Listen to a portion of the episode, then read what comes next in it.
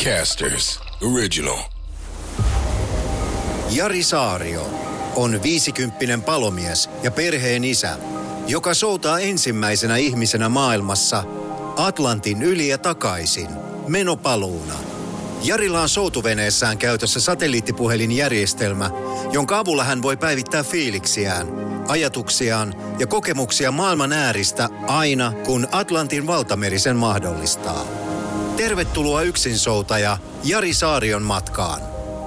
Tämä on Jari Saario, Soutain yli Atlantin podcast ja sen toimittaa Jussi Ridanpää. No niin, tässä ei olla vielä ihan, ihan juhannukseen päästy. Siihen on, on tota niin, viikon verran matkaa, mutta tota, näin niin kuin alustavien suunnitelmien mukaan Jari Saario, sun pitäisi juhannuksena taas souta. Niin pitäisi, että mä lähden mahdollisimman nopeasti sitten vaan kun mä pääsen veneen luokseen, niin mä oon todennäköisesti juhannuksena sitten mennyt jo Joo. kolme neljä päivää, toivottavasti. Mikäs sulla on nyt ää, aikataulu? Mä lähden nyt sunnuntaina lentää sinne Kanadaan. Mä oon siellä sunnuntai yöllä. Sitten maanantaina mä toivon, että mä löydän mun veneen. Mä toivon, että se on korjattu. Ja sen jälkeen mä pakkaan sen tavarat vaan järjestykseen ja heitän veteen ja sitten ota yhden päivän rennosti ja mä oon valmis lähteä, että mä uskon, että mä vielä tiistaina lähden keskiviikkona. Mä uskon, että jos ilmat sua, niin se on sitten meno vaan saman tien, että mun pitää päästä mantereesta ihan pikkusen irti.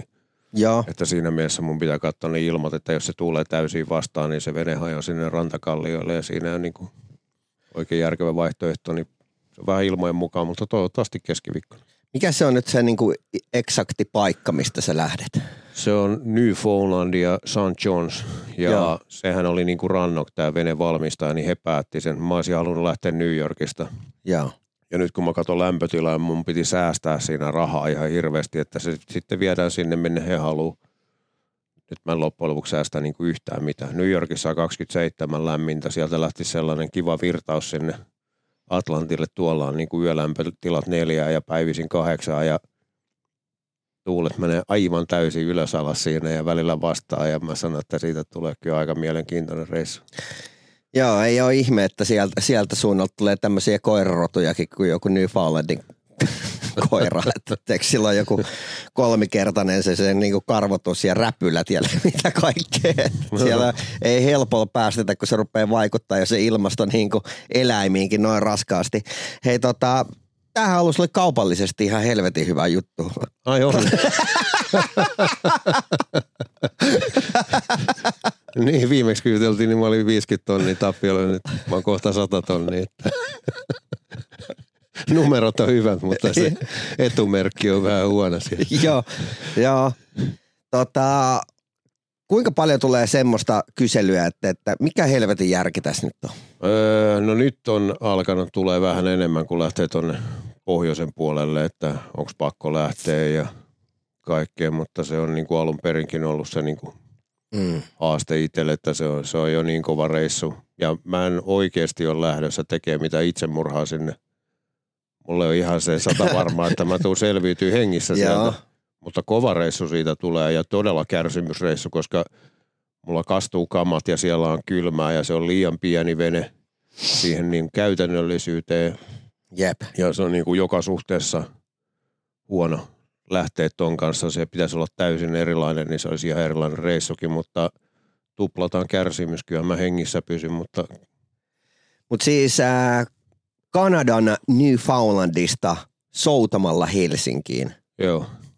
Ja tota, saat sitä mieltä, että hengissä tullaan. Kyllä mä oon sitä mieltä ihan vahvasti. Voi olla, että mä löydän myöskin Grönlannista itteni, mutta vahva tavoite. Eihän sieltä kukaan ikinä tänne ole tullut, että se, Sehän lupaa sit hyvää. se, se lähtee jo siitä, kun mä pääsen niin kuin sinne Irlanti-Brittien luokse, mm. Mm. niin se, se on todella kova se meri. Mutta sen jälkeen tulee sitten se tuhat kilometriä siinä Pohjanmeri. Se, se alkaa madaltua niin paljon se meren pohja.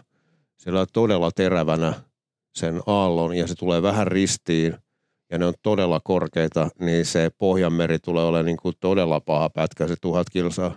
Joo. Sitten kun mä pääsen taas Ruotsin ja Tanskan väliin, niin siellä se alkaa vähän rauhoittua ja sitten Etelä-Ruotsin jälkeen se nyt on sitten niin lähellä jo tätä projektin päätöstä, että ihan sama vaikka se taisi lunta, mulla ei mitään lämpäreitä eikä mitään, mulla on kaikki kamat märkänä, mutta kyllä mä sitten, mä oon kerran, kerran ennenkin soutanut Kööpenhaminasta Helsinki kylläkin kesällä, mutta vastatuulessa, niin katsotaan sitten millaista se tehdä pakkasilla. Joo.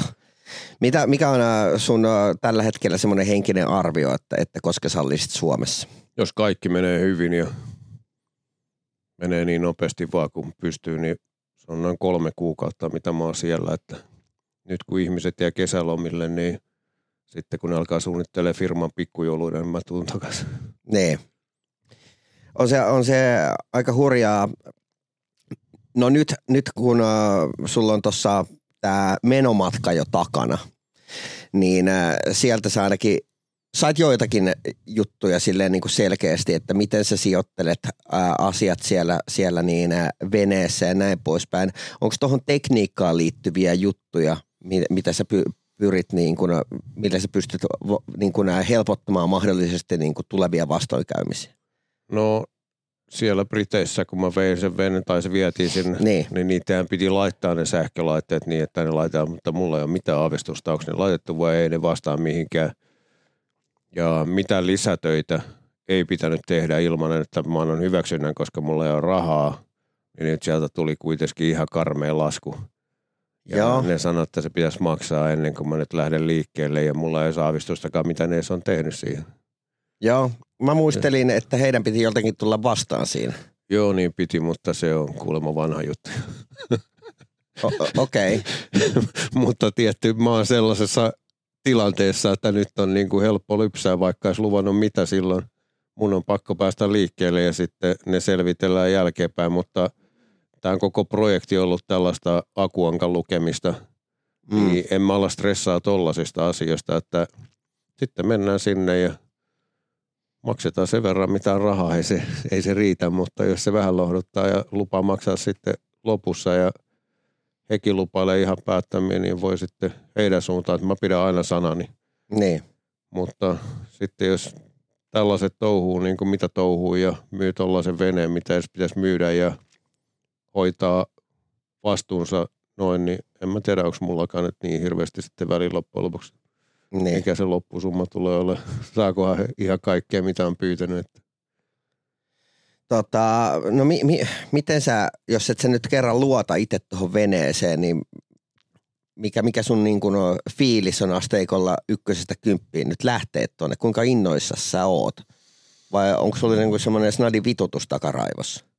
No varmaan pieni, mutta se, se on mulle ollut koko aika selvää, että vaikka se on niin kuin epäkäytännöllinen nöllinen ja ihan hirveän vaikea käsitellä ja siellä on vaikea toimia ja se on kaik- kaikessa suhteessa liian pieni, eikä se ole nopea. Niin mä tiedän sen, että se pysyy pinnalla ja se riittää mulle. Ja. Se on vaan mun omasta niin kuin selkänahasta sitten pois nuo kärsimykset. Mutta se, että mä en pelkää, että mä hukkuisin sinne, se on vaan ihan hito hankala väline ja liian pieni ja se ei olisi niin kuin minkään kokoiselle ihmiselle hyvä. Se, se on vaan susi syntyessä se vene ja se on ollut tällainen kokeilujuttu. Mutta mä en ole sinne niin kuin menossa kuolemaan. Mä lähden hyvillä fiiliksillä kokeilemaan itseäni ja ne ihmiset, jotka tekee tollaisia juttuja, että tietää noista veneistä, niin nekin sanoo sen, että jos tekisi noin hullun tempun, niin toi on vielä kertaa viisi. Että toi on niin epäsopiva väline tuohon, mutta Voisi kuvitella, että, että sulla voisi olla aika, aika niin kuin, kirkas tulevaisuus tulevaisuudessa niin kuin, ää, tämmöisten pitkän matkan veneitten niin ikään kuin konsulttina. Joo, kyllä mä oon huomannut, että tuossa olisi aika paljon kehitettävän varaa. Että mä en tiedä, mistä se johtuu, koska näitähän on muutamia ylityksiä tehty tuollaisilla – yksiköllä, mitä valtamerta ylitetään ja tuntuu, että minkä takia tällaiset asiat, mitä siellä mättää, ei ole kehitetty, mutta onko jengi niin finaalissa sen jälkeen, niin teidän kiinnosta. Ja ne on ajatellut, että kärsikin on muutkin niin. samoista asioista, mistä itsekin on kärsinyt. Jos siitä ei saa fyrkkaa, mutta kyllä mä oon sitä mieltä, että noissa on kyllä valtava paljon kehitettävää ja pitää laittaa oma venefirma pystyyn. Todellakin.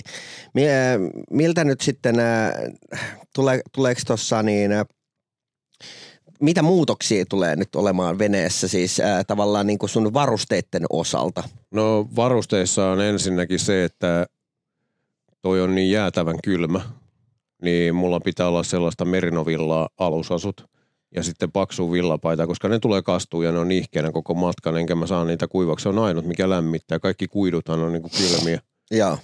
Niin siinä mielessä tulee sitten laitteissa ei juurikaan tule niin kuin muulta. Kuulosuojaimia mä otan niin mukaan, että ne riittää, koska se nukkuminen on ihan karmeita siellä melussa, niin se vähän rauhoittaa sitä. Ja sitten mä otin nyt Suomesta makeita monta laatikkoa, niin mulla on joka päivä karkkipäivä. Muuten siihen niin kuin ihan hirveästi pysty mitään muutoksia tekemään. Ja sitten vähän kahvia. Kahvi. Just niin, kahvi pitää saada. Se, se loppu silloin viikossa, niin nyt se saa kestää kyllä loppuun asti. Joo. Mä tingin ruuasta mieluummin. Joo. Otatko pullon punaviini? Mä voisin ottaa kyllä vaikka kaksi. Mahtavaa. Tota, no mutta äh, mitä nyt tä- tässä tapahtuu, sa- sanotaan niin kuin, äh, muutamia viimeisten päivien aikana Suomessa? Ja mi- mi- millä, millä fiiliksellä sun perhe on tällä hetkellä? Ne tietää, että tämä tulee olemaan vielä raju- rajumpi reissu kuin toi edellinen. Joo, kyllä he oli vähän jännittyneitä silloin edellisreissusta, niin jos tää on kymmenen kertaa kovempi reissu kuin se edellinen, niin kyllä he on kymmenen kertaa jännittyneempiäkin, että kyllä sen huomaa sen nyt, että heitä jännittää. Mutta kyllä mä uskon, että hekin luottaa siihen, että mä tuun hengissä takaisin, mutta ei se ole tietty kiva miettiä, että siellä on oma faija keikkuu siellä ja kärsii ja palelee ja Niin. kaikkea. Että varmaan se vähän rassaa, mutta tämä tulee hyvän ajankohtaan, koska heillä alkaa niin kuin kaikilla loma ja elättee Eurooppaa vähän kattelee Harry Stylesia, Coldplaytä, niin ajatukset on jossain muualla, niin mun ei tarvi murehtia niin paljon, että miten he voi täällä, kun heillä Kyllä. on kiva ja ohjelma ja paljon, niin se alku menee jo siitä ja sitten se on taas edennyt sen matka. Onko tullut mitään yllättäviä yhteydenottajilta tai yllättäviltä tahoilta tämän niin kuin reissun myötä, kun sä palasit nyt sitten ton, ton niin tota, äh, menomatkana päätteeksi niin kuin Suomeen? Öö, Mä mietin, että tässä varmaan kyllä käy niin, että se on ihan hyvä, että mä pääsen tulee Suomeen tässä välissä Niin, noiden yhteistyökumppaneiden ja kaikkien kanssa, että puhelin soi ja päästään tekemään vähän kauppoja, mutta ei, ei siihen soittanut kaverit eikä sponsorit.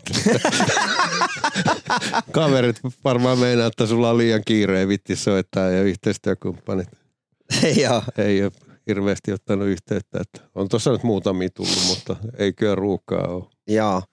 Onko siellä niin kuin, onko kukaan sanonut mitään sellaista, että tämä on meidän brändille hankalaa, että jos sä meet kuolemaan sinne? Öö, Silloin joskus vuosia sitten sanoi, mutta nyt ei ole enää Joo. kukaan sanonut ainakaan ääneen. En tiedä sitten, mitä he ajattelee. Niin. Mutta On se, on se hurjaa.